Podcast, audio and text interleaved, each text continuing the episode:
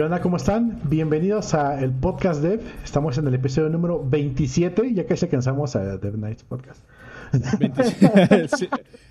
creo que ellos no ponen número en sus episodios. Deja ver, aquí lo tengo, porque sacaron uno hace poquito. Este, nope, no tienen, no tienen números en sus episodios. Pero ya casi los alcanzamos, independientemente de. Bienvenidos al episodio número 27. Comenzamos. Comenzamos.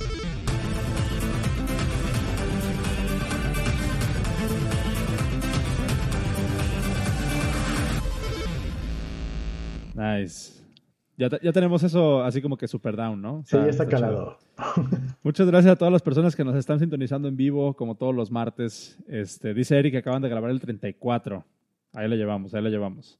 Este, Pero muchas gracias a todos los que están aquí en vivo, como siempre, todos los martes. Aquí nos pueden encontrar en el podcast Dev a través de YouTube, completamente en vivo. ¿Cómo estás, Cero? Bien, bien.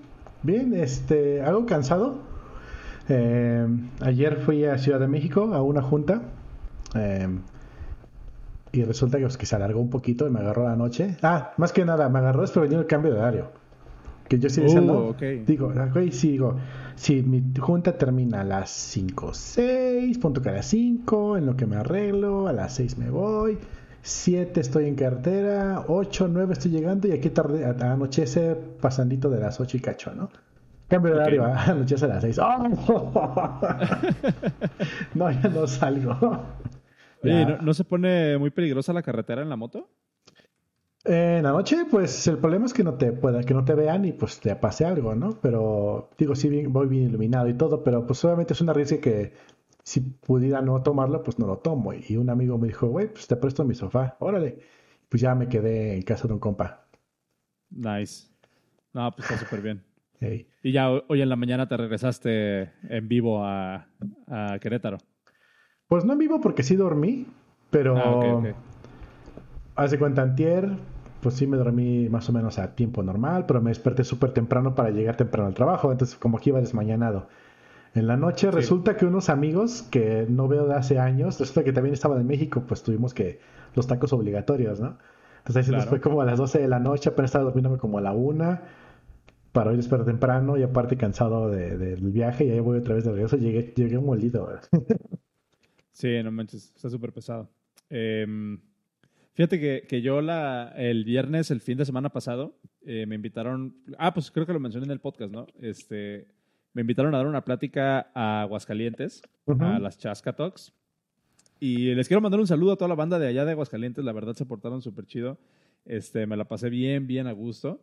Y eh, les quiero compartir que me llevaron a desayunar a estas cosas que te estoy mandando por el, por el Telegram, a ver si la puedes poner ahí en el, en el video. Eh, si, hay banda que esté cerca de Aguascalientes o vaya por, o, esté en Aguascalientes así de, de repente, eh, vayan a las planchitas. Me llevaron ahí. No me acuerdo cómo se llama eso que me comí, pero no manches. o sea, con eso, con eso, con eso ya no tuve hambre el resto del día. Vale. Y fueron así como 80 pesos o alguna cosa así. Súper padre.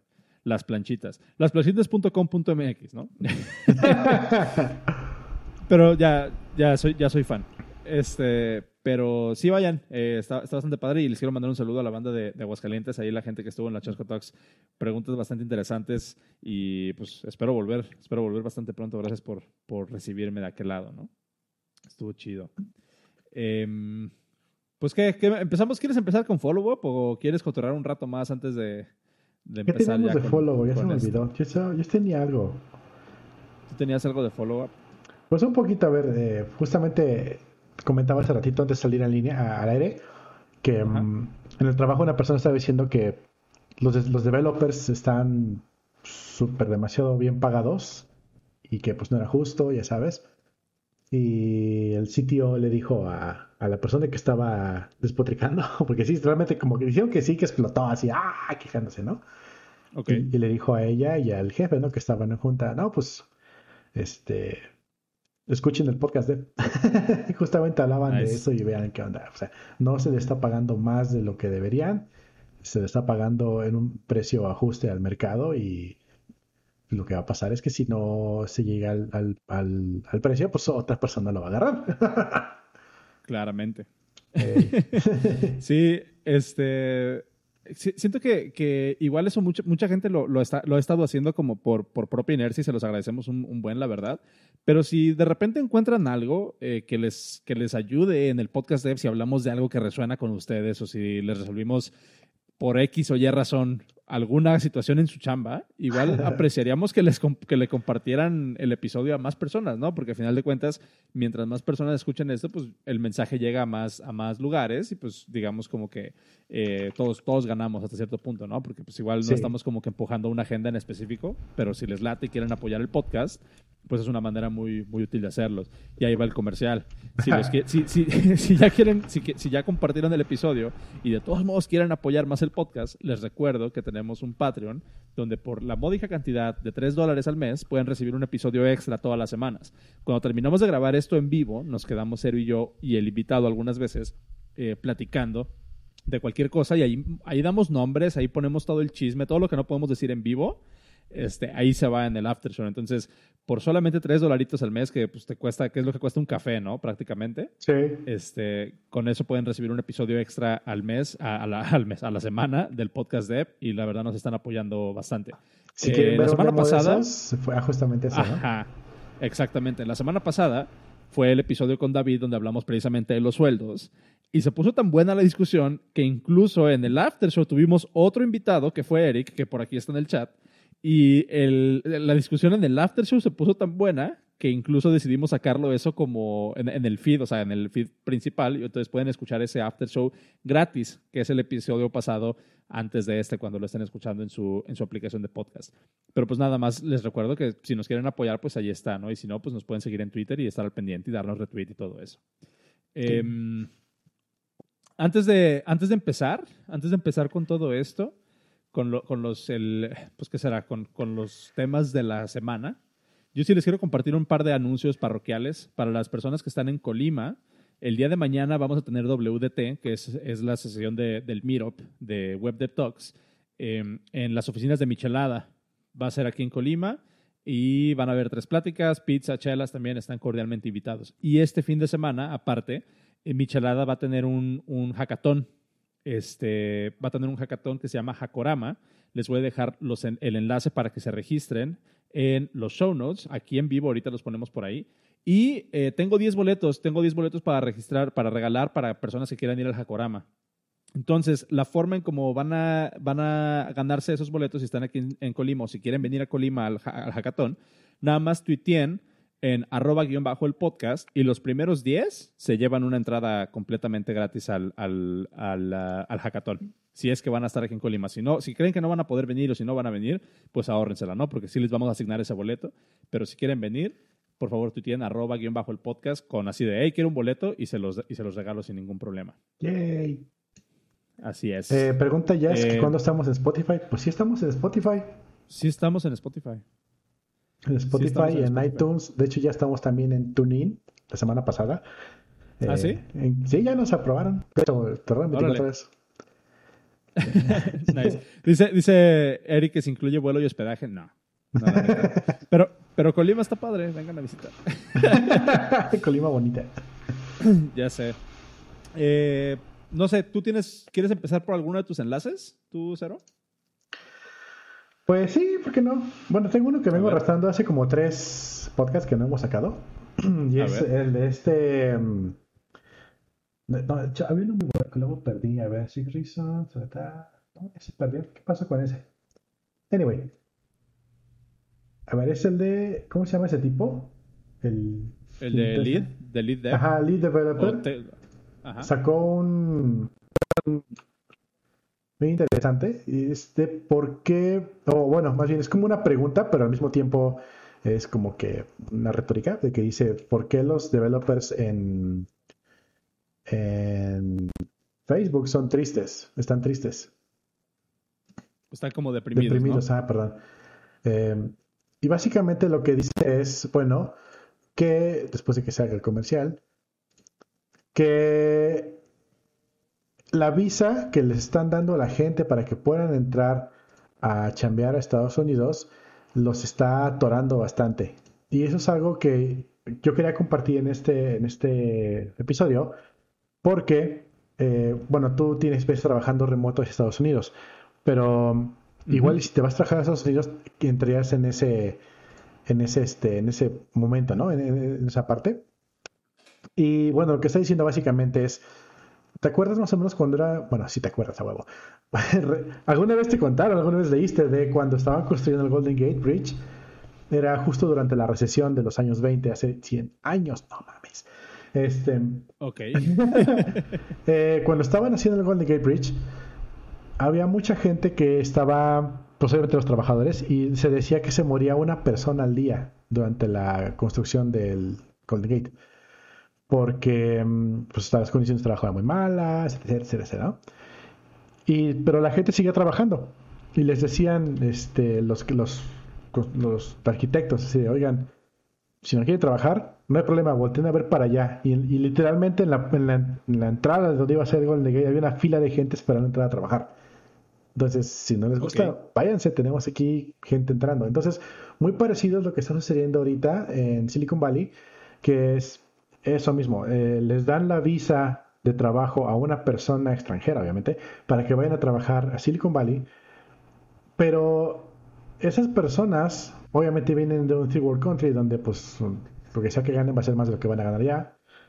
Y les dices, ¿sabes qué? Pues hay que chambearle así y las horas de chamba son bien bestias y vas a trabajar fin de semana, y la gente se, se está flotando, pero están llegando a un punto donde básicamente dicen que es ya slavery, porque eh, pues obviamente como cobras por hora, eh, y no hay un límite de horas, no hay overtime, entonces pueden trabajar todo el día, toda la noche y si no te gusta, pues ni modo, sabes que ahí está la puerta y hay otras en mil personas. Además, no está tan sencillo porque si tú dejas de trabajar, no solamente ya estuvo, sino que te botan del país. Entonces, es lo que... Claro, porque, porque para, para, que la, para que la visa siga siendo válida tienes que tener trabajo activo, ¿cierto? Es correcto. Entonces sí está. Bueno, es justamente lo que estaba diciendo. Entonces, quería compartirlo contigo para. ¿Tienes algún tipo de feedback o has sabido de algo así que digas, ¡ah! Eh, sí, yo, yo, fíjate que, o sea, no, he tenido feedback así directo en cuanto a, en cuanto a eso tal cual, pero sí es algo que yo, pues, considero, ¿no? Últimamente hemos estado hablando de que, pues, han estado entrevistando en, en Airbnb y entrevisté en, eh, tengo un proceso por ahí con Google y demás. Y, pero esa parte de que básicamente le estás, eh, suena así como, como feo, pero es básicamente como que estás regalando tu alma, ¿no? O sea, por irte para allá y por, o sea, llegas, llegas literalmente te meten al, al ruedo, siento yo que es como esa, esa sensación, o sea, de que si no estás trabajando allá, este, vas de retache a, a, tu país, ¿no? Y eso incluye no nada más, por ejemplo, eh, que esté haciendo bien o no tu trabajo? ¿Qué pasa, si te, ¿Qué pasa si te despiden? ¿O qué pasa si por X o Y razón no estás siendo lo, suficientemente productivo? O sea, así como ellos te dicen, si te quieres ir, vete, de la misma manera te pueden correr. Sí, sí, y ahí, por ejemplo, es un tema, pues sí que depresivo, como quieras tú verlo, donde si tú crees que no estás dando el ancho, y, aunque sí sea la realidad, pero igual tú crees que no, pues ahí como que te agarra muy cabrón el, el la depre, ¿no? Sí, y aparte eh, yo siento que nosotros tenemos como hasta cierto punto una ventaja porque pues México sí está medio, medio culerillo, la verdad, en muchas cosas, pero por ejemplo yo, yo siento que es mejor que algunos países como por ejemplo muchos, muchos de la India que vienen, ¿no? Que migran para trabajar en estos tech giants y, o, por ejemplo desde de China, ¿no? Que viene mucho asiático también para acá porque pues obviamente la calidad de vida es mucho mejor acá de este lado en el, en el eh, eh, en Estados Unidos trabajando para todas estas empresas grandísimas. Em, pero sí es algo que tienes que considerar mucho, que es esa parte de, bueno, si, te, si no corres, si no, eh, si no haces tu performance de la manera correcta, pues te van a terminar corriendo. Yo siento que también es, es como mucho de la motivación que tienen todas estas personas y por la que son tan buenas, ¿no? O, tú cómo lo ves en ese sentido. Sí, sí, tal cual. Entonces, justamente, por ejemplo, decía Alejandro, el síndrome del impostor. Imagínate que encima de todo lo que tienes, esto te está tú mismo te saboteas, ¿no? Claro, porque o sea, literalmente estás buscando una mejor vida, entonces traes todo ese baggage, traes toda esa, esa presión acá de este lado y aparte tienes que, que, tener como que ese performance top notch para estar haciendo como que estas, eh, o bueno, estar haciendo un buen performance dentro de estas, dentro de estas empresas tan grandes. Yo no sé si yo, por ejemplo, eh, si me voy a Airbnb o si me voy a Google, eh, yo siento como que mucho de, ese, mucho de esa presión yo no la tendría porque, pues, la verdad a mí me gusta México en ese sentido. O sea, y si por alguna razón no me siento a gusto allá, pues yo mucho más feliz pues que regresarse. Pero, pero para muchas personas no es opción. Claro. Em, yo me enteré hace pues, relativamente poco este año, creo que fue, de una, una conocida de, de, que ella es este de Bulgaria y estaba trabajando en una startup en, en San Francisco. Y pues ya ves, ¿no? O sea, startup con, con recién inyección de dinero, todo está súper tranquilo, todo está súper bien y de repente pues el producto no empieza a salir y hacen recorte de personal y a ella le toca. Y me acuerdo que ahora que estábamos en el WWDC, estaba platicando con ella y estaba bien estresada porque pues no había, no había como, o sea, entró en una situación donde le dijeron, ¿sabes qué? Esto ya se va a acabar, este es el último mes y también tienes que considerar eso, ¿no? O sea, si vas a un startup a trabajar y ellos te patrocinan la visa, si ese startup muy probablemente, que, muy probablemente va a fallar, eh, se, va, tú te vas con el startup. Entonces, tiene que, eh, ella lo que hizo fue de que se puso a mandar currículums hacia lo bestia y afortunadamente consiguió un muy, buen trabajo en una empresa muy, muy buena. Pero, o sea, ese, ese tipo de presión, yo no sé si esté dispuesto a pasar por eso, ¿sabes? Ajá. Es cosa de jóvenes. Este, dice, Claro. dice, dice Eric, dependiendo de la visa, si te quedas sin trabajo y visa, si mal no recuerdo, tienes un periodo de gracia para arreglar tus cosas y salir de regreso o buscar trabajo. Pues sí, pero o sea, sí está, está bien, o sea, que ese periodo de gracia, pero al final de cuentas es como una presión externa, ¿no? Que, que, siento como que estás dando demasiado, bueno, ese es mi punto de vista, ¿no? Igual ahorita Eric puede, puede que no lo sienta así o algunas otras personas pueden que no lo sientan así, pero ese, nada más ese sentido de no poder estar en un lugar, en el lugar donde estoy armando mi vida, en el lugar donde vivo, porque no tengo trabajo, yo en lo personal prefiero quedarme o preferiría quedarme en México o, es que otra vez está bien sesgado porque yo no tengo ese background. O sea, a mí si, me, si no la hago en Estados Unidos, yo estoy más que feliz de regresarme a México. Pero hay muchas personas que no, entonces... Hay muchas situaciones con las que, que no se puede negociar, ¿no? Que es justo, o, sea, justamente una persona que, como dices tú, está buscando una mejor calidad de vida o está muy jodido en donde está viviendo y dice, pues ni modo, la única opción es emigrar y cuando la única opción ya no es estar allá, pues no hay para dónde negociar contigo mismo. Claro, y, y también, por ejemplo, hablábamos el episodio pasado con David, ¿no? O sea, eh, si de alguna manera tú te acostumbras a cierta calidad de vida en Estados Unidos o en alguno de estos otros países que son como, pues, que, requieren que tengas trabajo, ¿no? Creo que España es más o menos igual. Em, te acostumbras a una, a una, calidad de vida pues bastante elevada o, mejor que la que tienes en tu país natal y te tienes que regresar, el, el, la carga cognitiva que eso te puede generar incluso te puede mandar una depresión súper super fuerte. Sí, ¿no? sí. Em, Dice Eric, se siente, se siente feo cuando tienes, cuando sientes que te vas a quedar sin trabajo y además tienes que vender todo y salir, ¿no? O sea, es como esa situación donde, bueno, estás completamente desesperado. Pero, pero me interesa saber, porque no he visto este video, o sea, ¿qué dice eh, el Tech Lead habla específicamente de, de, de, gente en Facebook o más como de la industria? Uh, habla más de Silicon Valley, pero obviamente, pues sí, habla de su experiencia en Facebook, porque recuerda que el Tech Lead ha sido Tech Lead en Facebook y en Google. Lo dicen, todos. Sí, ¿a ti te ha pasado alguna de estas veces que, o sea, te, han, tentado con esto de la visa para, para irte? Ah, sí, pero yo específicamente yo los bateo porque no puedo tener visa. Bueno, no podía tener visa hasta el mes pasado. Entonces ya podría yo empezar a... ¿Ah, no les he contado mi triste historia? A ver, ¿no? Ya, aquí ya sale el tema. A ver. Pero necesito una, una, rola triste. A ver. Vamos a ver. Ah, ya sé. Ah, a ver. Aguántame. Dame un segundo. Ah, en lo, que, en lo que tú buscas, creo que también vale la pena este, mencionar esta parte de, no sé si te han llegado, me imagino que muchas de las personas que nos están escuchando y que nos están viendo aquí en vivo, si sí, comenten, eh, les ha llegado esta oferta de estas grandes consultorías argentinas o de estas grandes consultorías que tienen oficinas por todo el mundo y, te dicen, ah, te patrocinamos eh, Visa para uno de nuestros clientes más grandes en Estados Unidos. Yo siento, que, yo siento que esa es una posición todavía más precaria en la que estar porque no solamente, o sea, te están, te están subcontratando y tu Visa o tu, tu ¿cómo se llama? pues sí, el patrocinio de la visa de trabajo viene de una empresa de terceros, no precisamente de la empresa para la que vas a estar trabajando. O sea, y es así como que le estás dando demasiado, demasiado campo para que haya algo que falle, ¿no? En vez de un patrocinio, es un patrocinio lo que te están haciendo. un patrocinio. a ver, creo que ya encontré la rolita. A ver. ¿Ya, ¿ya encontraste la chela? La, la, chela, la rola.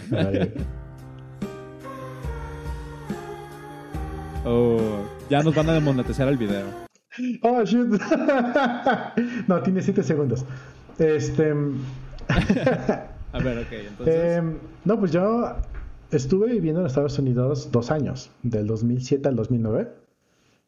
Eh, pero pues no estaba en las mejores situaciones legales, por así decirlo. Entonces, eh, cuando regresé, wink, wink. cuando, cuando regresé a México, em, pues pagué mi boleto, vine aquí en avión, la chingada. Y pasa el tiempo y quiero sacar una visa. Ya se ve yo que no lo iba a poder sacar, pero no se va con el tiempo. Entonces me dice, ¿sabes qué? No, tú eres inelegible para una visa hasta que cumplas 10 años de haber regresado a tu país. Entonces, 2009, 2019, septiembre. Entonces, en teoría, ya debería yo, ya puedo ser elegible para poder sacar una visa de lo que sea, bueno, para, para ir a Estados Unidos. Entonces, pues me llegaban ofertas, no, si ven a trabajar a San Francisco, ven a trabajar a Nueva York, ven a trabajar a donde quieras, oiga, pero así, ah, sí, este, pues no. pues ya. Y nomás, nomás los, los, bateabas así por, por, porque igual tú ya sabías que no ibas a poder este, cumplir con ese requerimiento, ¿no? ¿Cómo? Si te corto. Oh, dice que el livestream está offline. Creo que el que se está cortando eres tú. ¿Soy yo el que se está cortando? No. Rayos. Dice que el livestream está offline. No, internet, ¿por qué me haces eso? Ya regresó a aparecer, ya está en verde. Ok. okay. ¿Qué me decías, perdón? No escuché el último. Eh... Este, que, que, o sea, ya estás disponible, eh, o sea, que en, aquel momento tú los bateabas simplemente porque no ibas a tener ese, ese como, o sea, ya sabías tú que no ibas a cumplir con ese. Sí, exacto, de hecho lo intenté una vez y pues no se podía. Ya. Ah, dicen que se quedó el este, stream. Ah. No, ya, ya regresamos. Mira, ya sirve la chingadera de, de Discord. ya es lo que estaba viendo hace ratito. Ya sirve. Este. Ok, y, y, ya, por ejemplo, ahorita que ya tienes otra vez este, este, esta posibilidad, ¿te latería intentar el proceso de, de migrar para allá en algún momento? No lo sé, Rick, porque... Sí, que sí, estamos apenas empezando. No, no lo sé si exactamente sea lo que yo quiera, porque pues ya, igual que tú, ya estoy muy establecido en México, me está gustando ya la posición en la que estoy y tengo un buen crecimiento en la chamba. Y no sé si me quiera yo aventar a un startup otra vez eh, digo, la chamba de trabajo es un startup, si lo quieres ver así a rajatabla, pero pues ya está muy bien consolidado. Entonces, entrarlo otra vez desde cero y pasa lo que tú decías, de que em, si se va el startup, te vas con ella. Entonces, ya me pasó una vez y no estuvo chido y pues no, este, igual y no estoy apuntado para allá. Pero, eh, bueno, si quisiera yo hacerlo, tendría primero que sacar la visa de turista, que es lo que tengo que hacer para poder ver si me pueden dar otra cosa. Empezar por allí. Ok. Pero justamente hace unos días me estaba moviendo el tapete. Me estaban diciendo, Dude, vámonos a España. Y así de, pero pues, ¿qué hay allá, no? O sea, ¿por qué? Dice, bueno, aparte del estilo de vida, que es mucho mejor aquí, la, la, la, la. Resulta que España tiene un programa para um, Iberoamérica, que Iberoamérica es Latinoamérica más Brasil, donde cualquier persona de Iberoamérica puede pedir una estadía hasta de dos años en España. Puedes, es por año y se puede hacer hasta tres veces. Entonces son hasta tres años. Em, hay dos requerimientos. Uno, que no, este, pues creo que la misma, sí, igual sí. Este, un requerimiento necesitas 35 mil dólares en el banco o bueno, comprobar que tienes esa solvencia, ya sea con con activos, con banco, con créditos. y el segundo este, requisito es que no puedes trabajar para ninguna empresa española. Entonces, si tú pudieras, si yo pudiera vivir en España, eh, y trabajar para una empresa que no sea española, ya sea remote o sea como sea, puedes vivir allá hasta dos o tres años.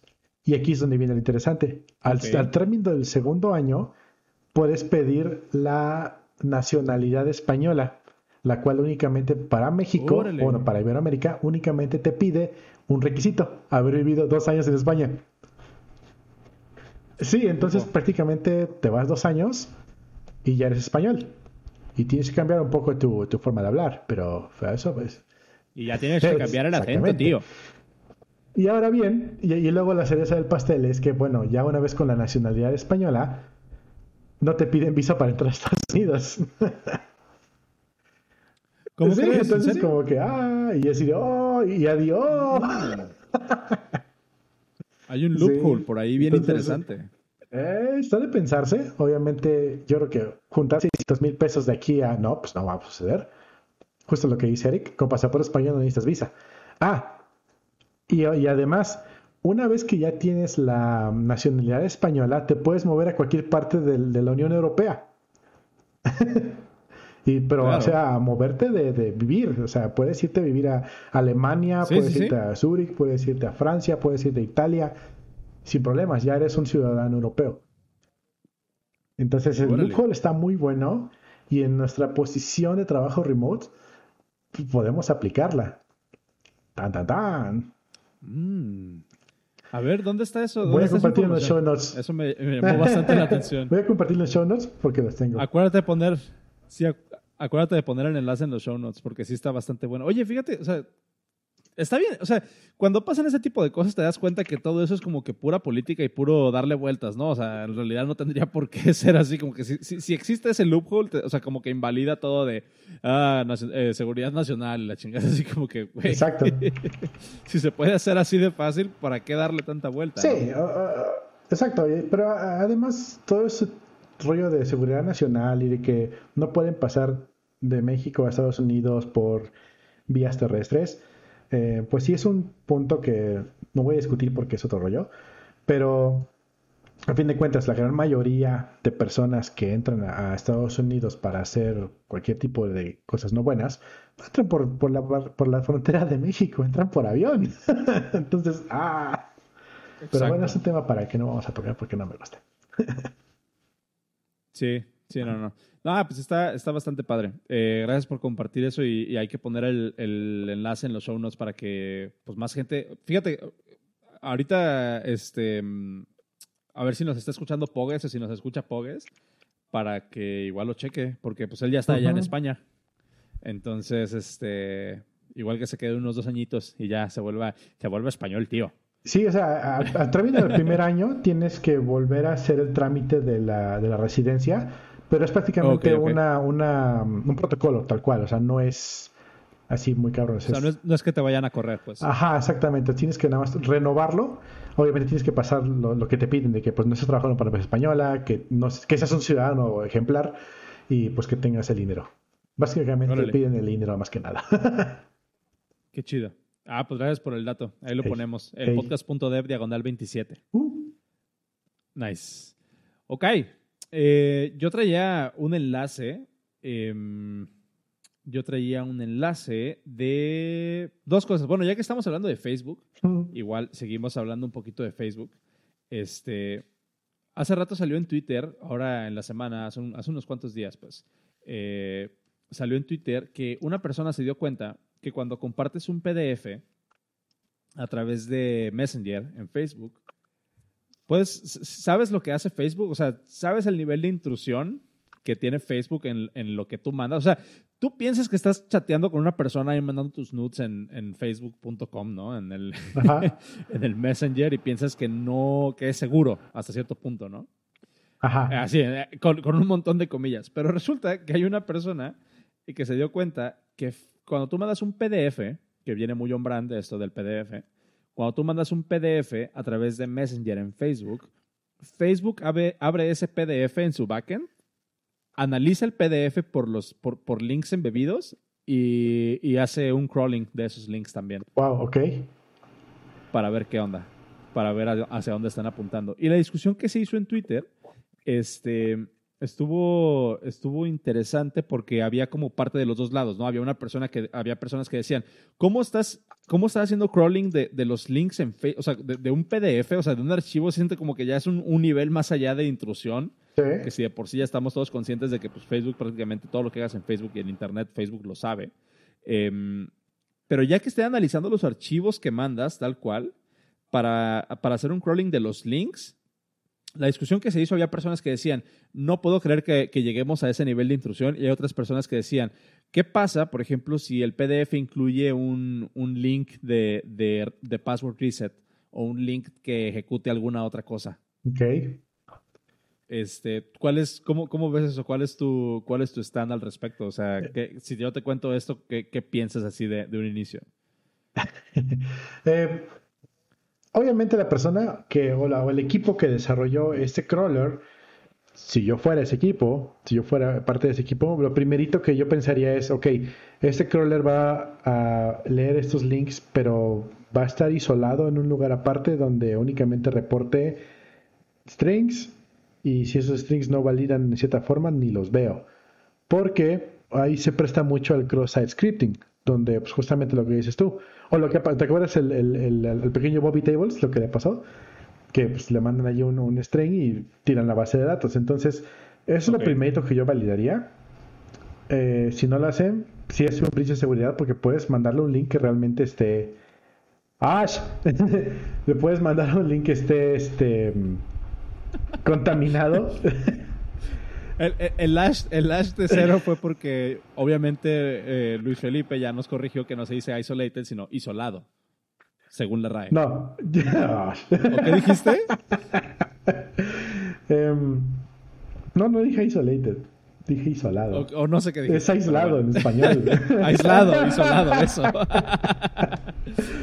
Perdón, no sé inglés.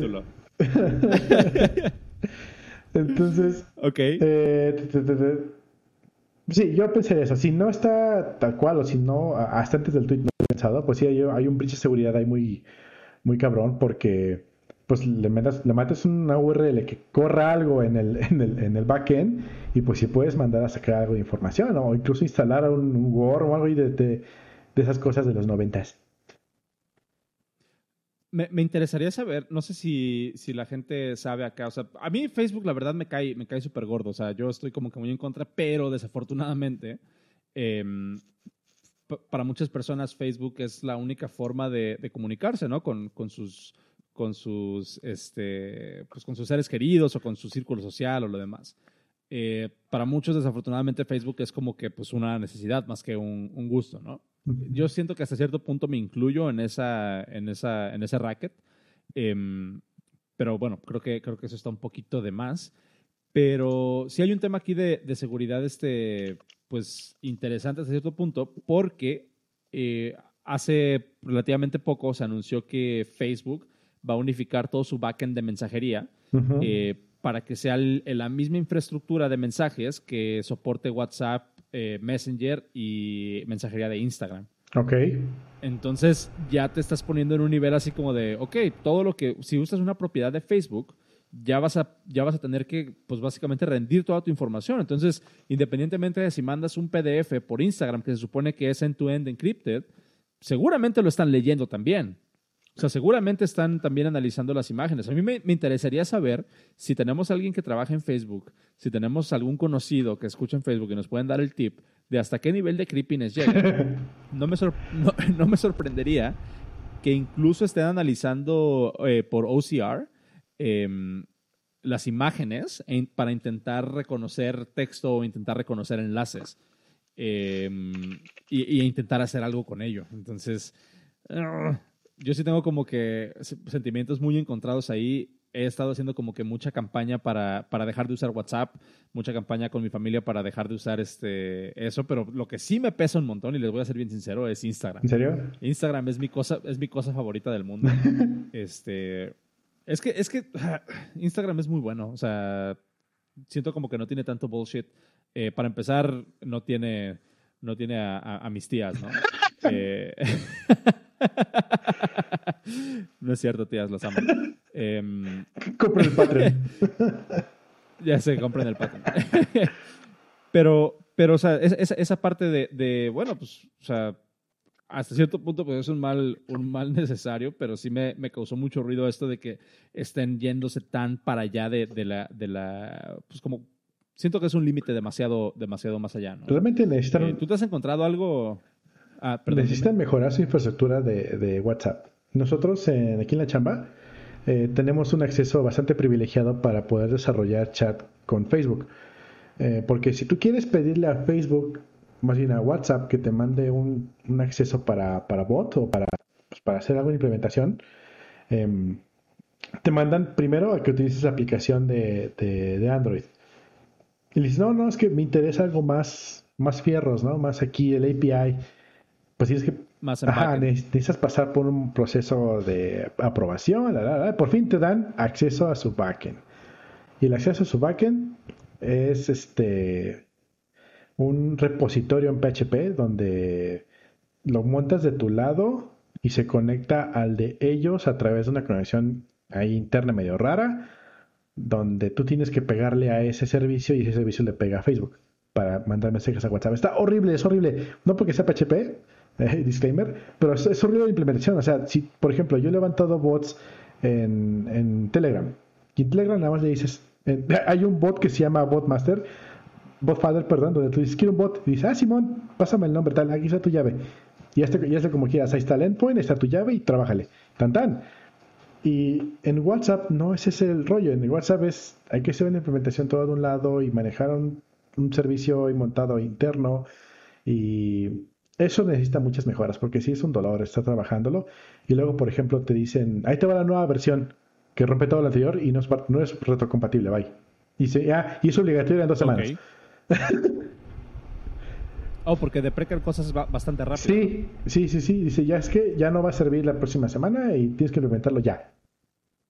Entonces está, está pateado. Oye, ¿y, no han intentado utilizar la nueva cosa esta de iMessage, que ya tienen como su propia versión de, de esta solución? O sea, como para Enterprise, para que puedas platicar con negocios a través de iMessage pero únicamente funciona sobre iMessage. aquí, aquí, el punto es justamente lo que tú dices tú, lo, que a ti te duele que es Instagram, a, nuestros clientes lo que les duele es WhatsApp. O sea, a fuerzas tiene que ser por WhatsApp porque es donde está el grueso de nuestros clientes. Oh, claro, eh, porque ya es más como una decisión de, negocio, ¿no? Del punto de vista de negocio. Exactamente. Sí, si fuera por SMS utilizaríamos otro proveedor, pero pues no, pues aquí es WhatsApp o WhatsApp. Órale, interesante. Y, y no, o sea, e, ¿Ese es su fuerte? O sea, ¿es, es WhatsApp literalmente donde, donde más, de donde más sacan clientes? ¿O, hay forma de divertir eso para otro lado? No es donde sacamos los clientes, pero por nuestro rubro de cliente, no sé cómo explicarlo, es nuestros, nuestras tías. público objetivo. Ajá, nuestro, nuestro objetivo de público son tías, entonces. Si hay alguna tía escuchándonos, no se crean, es puro, es puro cotorreo. Este, no, pues está interesante, pero sí me, sí me sorprendió que, que, pues bueno, a este nivel hemos llegado, ¿no? De que ya están analizando tus, tus archivos. No sé si, por ejemplo, si mandas un zip también lo descompriman para ver qué onda. Eh, ah, qué loco sería eso. Me, imaginaría que, que, sí. Dice, aquí nos pone Eric que, que, hay varias alternativas para comunicarse. Dice Fediverse, Mastodon o PixelFed. Este, pues bueno, ahí se los... Yo tengo cuenta en Mastodon. Sí, yo, también, pero es que fíjate que, la onda con esto... Nunca lo uso. Eh, exactamente, o sea, la onda con estos servicios sociales es que, pues básicamente vas a estar donde estén todos, ¿no? O sea, Telegram en mi círculo social por lo menos, bueno, tú, tú, lo sabes, ¿no? Contigo platico por Telegram todo el día, o sea, bueno, no todo el día, pero es nuestro método principal de comunicación. Eh, pero yo siento que por lo menos fuera de mi familia, eh, mi círculo de, comunicaciones ya es completamente iMessage o Telegram. Afortunadamente, ya para, para mi familia, bueno, mi familia es como que lo único que queda utilizar de, WhatsApp. Eh, pero de ahí en más. Todos son pudientes. Todos son pudientes porque tienen, pues ¿sabes qué tienen? iPhone. Ah. sí, tal cual. Este, pero bueno, ya la verdad me siento, aunque, aunque sí te voy a decir, la verdad el UX de, de iMessage es, deja muchísimo que desear, eh. o sea, es, es, bastante feo. Pero, pero bueno, es, es lo que hay. Em, vale, eh, yo quería hablar, a ver si, nos, si podemos a, a, aplicar un poquito de, vamos a hablar de, de, books. ¿Qué te parece? A ver, eh, échalos. Ha, habido, ha habido mucho comentario, ha habido, ha habido mucho comentario en la tuitosfera acerca de cómo la calidad del software de Apple ha estado bajando eh, últimamente. Y, otra vez, pon los delfincitos, pero el ejemplo que voy a dar es, es, Apple, em, pues obviamente porque pues, me mama Apple, ¿no? Em, pero, pero yo siento que esto lo podemos extrapolar a muchas cosas y me gustaría saber cuál es tu opinión acerca de cómo hacer, o sea, cómo, cómo maneja Apple o por qué. Cuál, otra vez, ya me estoy haciendo bolas. La premisa es, la calidad del software de Apple ha estado bajando.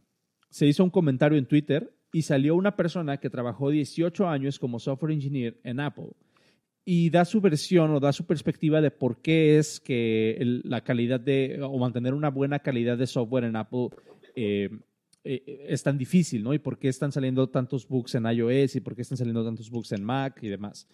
Em, y, en el blog post que estás mostrando en pantalla vienen, ciertas, vienen ciertos puntos, ¿no? Y hay algunos que sí me gustaría tocar. El primero, eh, dice que, que desafortunadamente, y esto sí creo que lo, he vivido yo de primera mano, la única forma real en la que puedes mandar como que estos books o book, reports automatizados al mothership, sea por ejemplo tu sistema, eh, tu sistema de backend o lo que sea, eh, por lo menos en, en, en, iOS, la única forma real, realmente automatizada de hacer eso es buscar crashes. Eh, si, si, algún proceso hace crash dentro de tu aplicación, pues el crash log se guarda y tú tienes forma de recuperarlo, ¿no? Hay herramientas como Crashlytics, hay herramientas, creo que Firebase también lo hace, y te, regresa ese reporte y ya tú lo puedes ver en un dashboard de cuál fue lo que crashó y puedes como que, tener esos, esos em, eventos por ahí guardados, ¿no? Pero ¿qué pasa con los bugs que no, que no son crashers? O sea, con los bugs que es un elemento mal posicionado o que es eh, cuando rotas el dispositivo se desmadra todo. O, o, por ejemplo, ¿tú considerarías que el sistema está lento un bug? O sea, ¿cuál es tu opinión al respecto de eso? O sea, ¿cómo, cómo mantienes una noción real sobre cómo está haciendo el performance o cómo, cómo se está comportando tu software cuando no puedes traquear crashes? ¿Cuáles son las herramientas o cuáles son las estrategias que tú usas para eso? No, pues en la oficina usamos eh, Hoy nos salvó el trasero LogRocket, por ejemplo. Eh, y, pero, por ejemplo, cuando es, por ejemplo, tú dices performance, eh, nosotros cuando tenemos un servicio interno que anda underperforming, este, truena otras cosas. Entonces, eh, per se, el error no es un bug, un bug crasher, pero cuando truenan, truenan en otros lados. Hay que estar haciendo ahí un. Uh, jugar a la Sherlock Holmes para, para, ver dónde está realmente el error. Pero es, es difícil traquear esos tipos de errores que no crashean, sino simplemente es un bajo performance o es algo muy. Muy este. Muy difícil de detectar. Claro, y, y es, es, uno de los puntos que dice, que dice esta persona, que por, o sea, Apple se enfoca mucho en resolver crashes. O sea, porque los, crash, los crashes son literalmente así como showstoppers, ¿no? O sea, si la aplicación crashea, el usuario se, se, va, ¿no?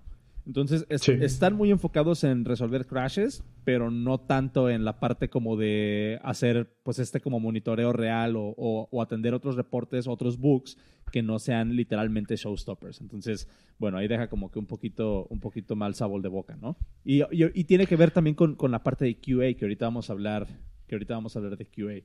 Eh, ¿Querías decir algo? Sí, eh, bueno, justamente lo que decías al principio de, este, de esta parte, que ha bajado mucho la calidad de, en, general de Apple.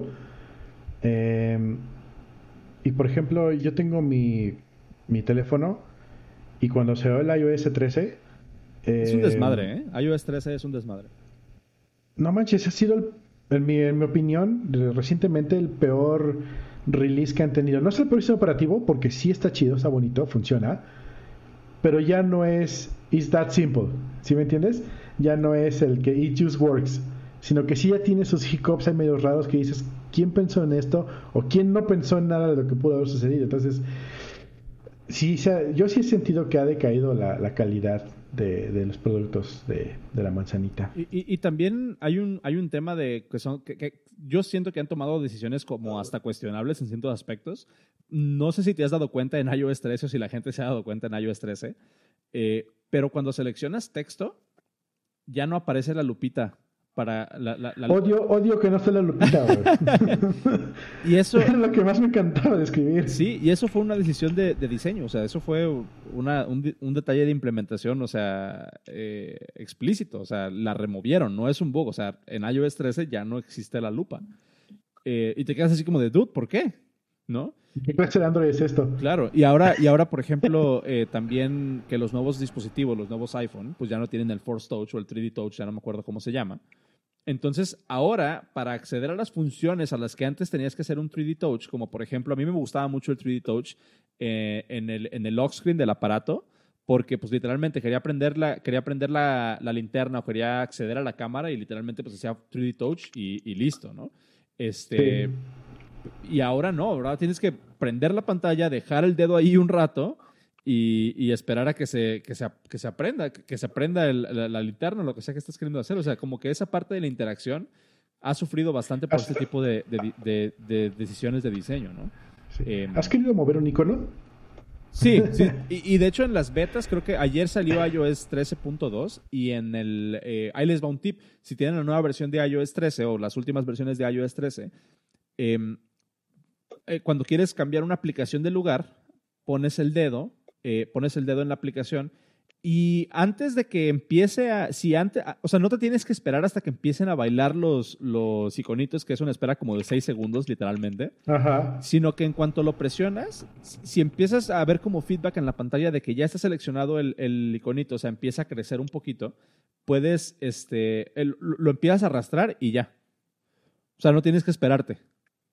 Ok. Este, entonces, son, cosas que tienes que, que reaprender. Exactamente. Por ejemplo, ahorita dice Eric que ya no sale la lupa, pero sale el, cursor más grande. Pero yo, al principio, los primeros días de iOS 13, yo quería picarle en, al inicio de una palabra dos renglones arriba y no podía, no podía. Sí, no, no. No podía. Le picaba y no funcionaba. Luego me di cuenta que tranquilamente puedes agarrar el, cursor y aventarlo hacia otro lado y funciona. Y sí es un poco más cómodo, pero no, se compara con la lupa. O sea, la lupa le picabas y estaba. Sí. Entonces. Ah, Exacto. Entonces están esos, o sea, ese tipo de detallitos. Y ahí les va otro tip.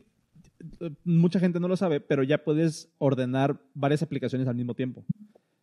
Entonces, si, si, si empiezas a arrastrar una aplicación, con, o sea, no levantes el dedo de esa aplicación y con otro dedo selecciona las otras aplicaciones que quieras mover y puedes mover varias al mismo tiempo. Así ya se podía desde el 12. Yo lo hacía en el 12. ¿Ah, sí? Ah, ok. Sí. Pero bueno, eh, o sea, y, a eso vamos, ¿no? O sea, se, siente como que en general la, calidad del software ha bajado, pero aquí hay otro punto que, aquí hay otro punto que me gustaría discutir contigo, que es esta parte de que eh, esta persona que, ya, que trabajó 18 años en Apple dice que eh, para ellos tiene mucho más peso arreglar regresiones, o sea, algo que ya funcionaba y un update lo, pues, literalmente así como que lo rompió, o sea, y ya no funciona, que arreglar bugs. O sea, ¿a qué, ¿a qué va con esto? Si en iOS 12.2 funcionaba algo que se rompió en iOS 12.3, hay mucha más posibilidad que en iOS 12.4 arreglen eso que algo que lleva roto desde iOS 11. Ah, ya. Ya. O sea, síndrome de foco fundido. A, ver, explícate eso. Ese me lo explicó un día un capitán, un, gerente de, del restaurante. El síndrome de foco fundido. Imagínate esto. Tienes en tu casa todos tus focos, ¿no? De repente el foco de la calle pues se funde. O el del patio, el que casi no usas, ¿no? Se funde el foquito. Y dices, ah, lo voy a cambiar. Pero hoy no, porque pues hoy no puedo, no tengo un foco, tengo que ir al súper, yo qué sé, ¿no? Pasa un día, pasa dos, pasa una semana. Y eventualmente, los primeros días, las primeras semanas, si quieres, tienes el pendiente, ah, pinche foco no sirve, ah, ese foco no sirve, ah, hay que cambiarlo, hay que cambiarlo. Llega un punto donde tu mente dice, acuérdate que en esa parte no hay luz, camina más rápido. o, o, prepárate porque aquí no hay luz. O sea, ya tu mente ya lo acepta como un hecho de que en este lugar no hay luz porque ¿Por qué? Y dice puntos suspensivos y nunca, nunca evaluaste por qué. Porque si lo evaluases dirías, se fundió el foco, hay que cambiarlo. Pero ya tu mente ya le vale la razón, simplemente no hay luz, acomódate. que es una parte de lo que hace la evolución, ¿no? Acomodarse a morir. Entonces, el síndrome del foco mundial es esa.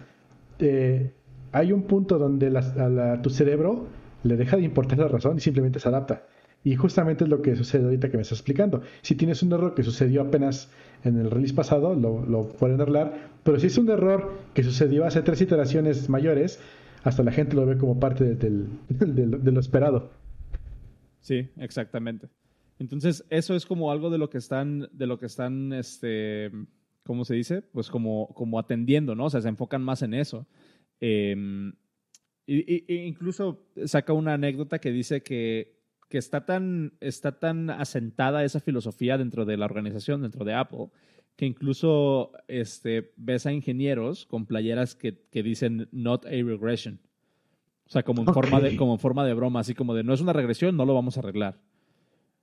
Em, Rayos. Y, algo que sí, que sí sé de primera mano y es como que muy sabido en la industria, em, los equipos dentro de Apple son bastante pequeños. O sea, yo te puedo, te puedo decir, por ejemplo, que, que yo sé que la persona, ya ves cuando quieres compartir una foto o quieres compartir cualquier cosa en iOS, te sale pues el share sheet, ¿no? O sea, donde vienen todas las opciones y todas las aplicaciones y lo demás.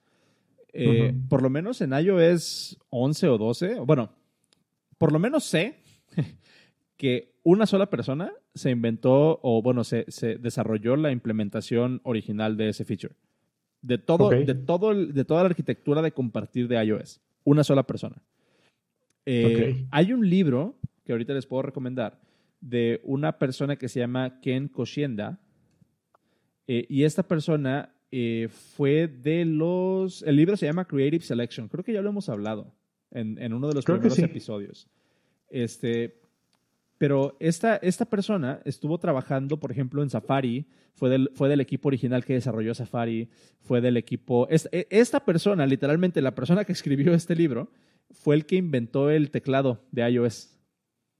Órale. Una persona. Órale, qué chido. Entonces, así son muchos de los equipos en Apple. O sea, son dos, tres personas, cuatro personas trabajando en features que impactan millones a millones a millones de personas. Entonces también lo veo de esa parte, ¿no? O sea, cómo, cómo tres personas pueden, em, pueden arreglar o pueden cubrir tanto, tanto campo. Y es otro de los puntos, es otro de los puntos que menciona aquí en este, en este blog post, que dice, es que ya es demasiado complejo. O sea, es demasiado complejo. Y otra cosa, otra cosa que dice aquí, no usan, no usan tests automatizados. Ok. Entonces, básicamente están, están este, como siendo, eh, bueno, están aprovechando al máximo, entre comillas, el poder de QA para, para, para identificar ese tipo de errores. Pero estás de acuerdo, pues, de que tú haces una aplicación y a la escala en la que trabaja Apple, pues, oye, algo va a fallar eventualmente, ¿no? Sí, pero bueno, se me hizo, se me hizo bastante interesante todo este, este, este blog post porque habla de todas estas complejidades. Em, y el último punto que igual podemos hablar con eso, porque me interesa saber tu punto de vista, que tienes como una, una visión más holística de un sistema un poco más grande. ¿Cómo, cómo lidias con este tipo de estrategias de, asegurarte de que tu software tenga eh, o, mantenga un cierto estándar de calidad? Cuando la complejidad, que es lo que tú comentabas ahorita, de iOS, iOS se siente como un sistema complejo, ¿no? O sea, iOS ya se siente como algo realmente que tienes que pensar en, algunas situaciones incluso para hacerlo, eh, para, para lograr lo que quieres hacer. ¿Cómo? Como Android. Como Android. Sí, sí, sí, la verdad. Este, pero, pero tú desde un punto de vista de desarrollo, eh, como project manager o, no sé, eh, ¿cómo, crees que es lo mejor lidiar este tipo de situaciones cuando sabes que, que la, la complexidad, ¿eh? que la complejidad, la complejidad se va a disparar en algún momento. ¿Cómo te preparas para eso? Hmm. ya nos pasó una vez que sí, sí nos disparó bien cabrón toda la, la, operación de, desarrollo. Y mm, en ese tiempo teníamos una persona que sea QA. Y era el que nos estaba echando la mano bien cabrón para eso. Decía, ¿sabes qué? Esto que liberaron no va a funcionar porque sí, sí, sí. Ya en chinga. Ah, no lo vi. Ya lo arreglabas. Pero eso tampoco escala, o sea, te ayuda para ciertos lugares, pues ya cuando llegas más grande ya no, ya no escala. Y es donde regresamos a donde, donde hay que meter, yo siempre lo he dicho, pero eh, este, a ti no te gusta, las pruebas. Las pruebas, pero de end to end. Porque las pruebas unitarias, ok, te la compro, pueden ser dadas la vuelta y ya, ya pasó la prueba y pasó todo. Pero una prueba de end-to-end es lo que, lo único que te puede dar cierta forma de eh, imparcialidad para probar un código. Eh, o probar una, una, una, funcionalidad más que nada. Porque entonces, eh, si tienes un proceso que está siempre probando lo mismo en la misma forma, si algo cambia, vas a tener que consensuar, ok, es un cambio esperado, updateamos el... Updateamos ahí. La, la... El, el Spanglish ahorita está Sí, a todo, ¿eh? Ya nomás te hace falta decir comitear y pushear y todo eso. Merchear. Eh, justamente vi uno que decía, ¿cómo se dice en español? ¿Cómo se dice en inglés? Summon. ¿Cómo se dice en español? Sumonear. Este... Sumonear. no, entonces, eh, tú puedes tener personas haciendo QA o puedes tú como desarrollador hacer tu propio QA antes de liberarlo pero siempre vas a vivir en el happy path, siempre vas a estar viendo, ah, sí le pican aquí y allá, eso que pues siempre no. Entonces, una forma de validar todo eso, pues es con las end-to-end y probarlas así exhaustivamente hasta que pase todo. Pero eso es muy complicado implementarlo una vez que ya está todo funcionando. Es mucho más fácil si lo vas implementando mientras estás desarrollando, o sea, mientras está creciendo. Eh, no te digo que es fácil esto, te digo que sea siempre posible, pero este yo sí lo veo bastante necesario. Y, es difícil, porque eso se va derechito contra la técnica. Sobre todo cuando aplicas la de rápido y cochino, ¿no? Que ya no existe. Rip, rest in peace. Nice. Yo siento que ese tema da para más, ¿no? O sea, sí nos podemos aventar un buen, un buen, este, un buen podcast de cómo lidiar con la complejidad. Hay, que hacer un, episodio, el podcast versus las pruebas versión 2. Ándale. Pero ya más enfocado a esta parte, ¿no? De la, de la complejidad. O sea, ¿cómo lidias con esto? Que ya sabes que el sistema va a explotar en algún momento y ya sabes que, que la complejidad y el, número de casos de uso y las, las, permutaciones que puede haber para que algo falle van a crecer exponencialmente. O sea, ¿cómo lidias con eso? Y, y hay varias, hay varias, este, hay varias, como, hay varias líneas de pensamiento, ¿no? O sea, yo, por ejemplo, yo te puedo decir, pues hazlo bien y, tú me dirías, pues métele pruebas. Porque pues prográmalo bien, güey, si quieres que, si quieres que escale chido, ¿no? Este, no, pero, pero ya en serio. Em, pues bueno, ¿qué te parece si, si, cerramos o si vamos cerrando esta, esta sesión y nos quedamos en el after show? A menos que tengas algo que compartir. Estaba buscando el meme de cómo no se me ocurrió, pero solo veo pizzas. Ahí está. Ahí está, ahí está. la pizza. Por Dios, qué gran idea, cómo no se me había ocurrido programar bien desde el principio. pues bueno, este, vamos a dejarle ahí, nos vamos a quedar en el after show. Muchas gracias a todas las personas que nos acompañaron hoy. Estuvo cotorro el episodio. Este, dice, dice Felipe, complexity, complejidad. No, complexidad. sí. Es que es, un síndrome, es un síndrome que tenemos muchos los, los programadores, he visto, ¿no? Así como que ya comitéalo. Sí. Este, Fíjate que oh, ah, hace rato dijiste de pecar. Ajá. Y ya me veo yo, metido contra ese.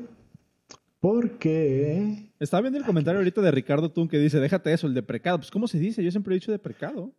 Sí, justamente está mal dicho. ¿Ah, sí? Sí. Eh, en inglés sí es deprecate, ¿no? Deprecate, ajá. Pero en español. Ah, ¿por qué no está? Maldito. DuckDuckGo no lo dio. A ver, translate.google.com dice que deprecate al español es desaprobar, rechazar, censurar, lamentar. Ajá. Y deprecar, que sí es una palabra que, existe en español, significa implorar o pedir este tu beg. pedir o suplicar con insistencia. Exactamente. Entonces, entonces eso, eh, no se traduce deprecate a deprecar porque es simplemente otra palabra completamente en español. Dice Ricardo Tun que es obsoleto. Sí, pero ¿cómo es obsoleto en un verbo? Obsoletar. Obsoletar. Yeah. bueno, pues ya vamos a, vamos a, dejarle en esa nota para no seguirla regando. Descontinuar, este, sí. Descontinuar, sí, de hecho. Este, pues bueno, muchas gracias a todas las personas que nos acompañaron en el, en el live. Muchísimas gracias, como siempre. Les recordamos, estamos en vivo todos los martes eh, a, las, a las 8 de la noche, hora del centro de México. Ahora ya cambió el horario. Estas próximas dos semanas hay una diferencia de horario por si nos están escuchando de otros lados. Eh, les recuerdo nada más. Y les recuerdo que tenemos un Patreon donde nos quedamos eh, por 3 dólares, más bien tenemos un Patreon y por 3 dólares, desde 3 dólares, porque el, el, el, ¿cómo se llama? Eh, Felipe, el episodio, Felipe, no, fue Eric. Eric, el episodio pasado, este, nos reclamó que porque, que porque lo decepcionamos de que tenemos dos tiers en el Patreon, uno de 3 y 8 dólares, pero ustedes nos pueden dar más, ¿eh? si quieren, no hay problema. este, pero se pueden meter a patreon.com, diagonal el podcast dev, y desde 3 dólares al mes, ustedes nos pueden apoyar y reciben un episodio extra a la semana. Ahorita que terminemos el live, Cero y yo nos quedamos platicando el resto de, de unos 30 minutos, 20 o 30 minutos. Este, y pues si les gusta y nos quieren apoyar, ahí está. Y si no, nos pueden seguir en Twitter, arroba guion bajo el podcast. Eh, y cero es. Ah, ¿Cuál es tu, cuál es tu handle? Yo soy arroba Y yo soy arroba Swanros. Y les recordamos el podcast.dev diagonal 27. Ahí están todos, todos los show notes para que nos puedan. Eh, para, que, para que los. Para que ubiquen todos los enlaces de los que hablamos. Y nosotros nos vemos en vivo el próximo martes a las 8 de la noche. Nos vemos. Que estén bien. Pásenla chido. Hasta luego.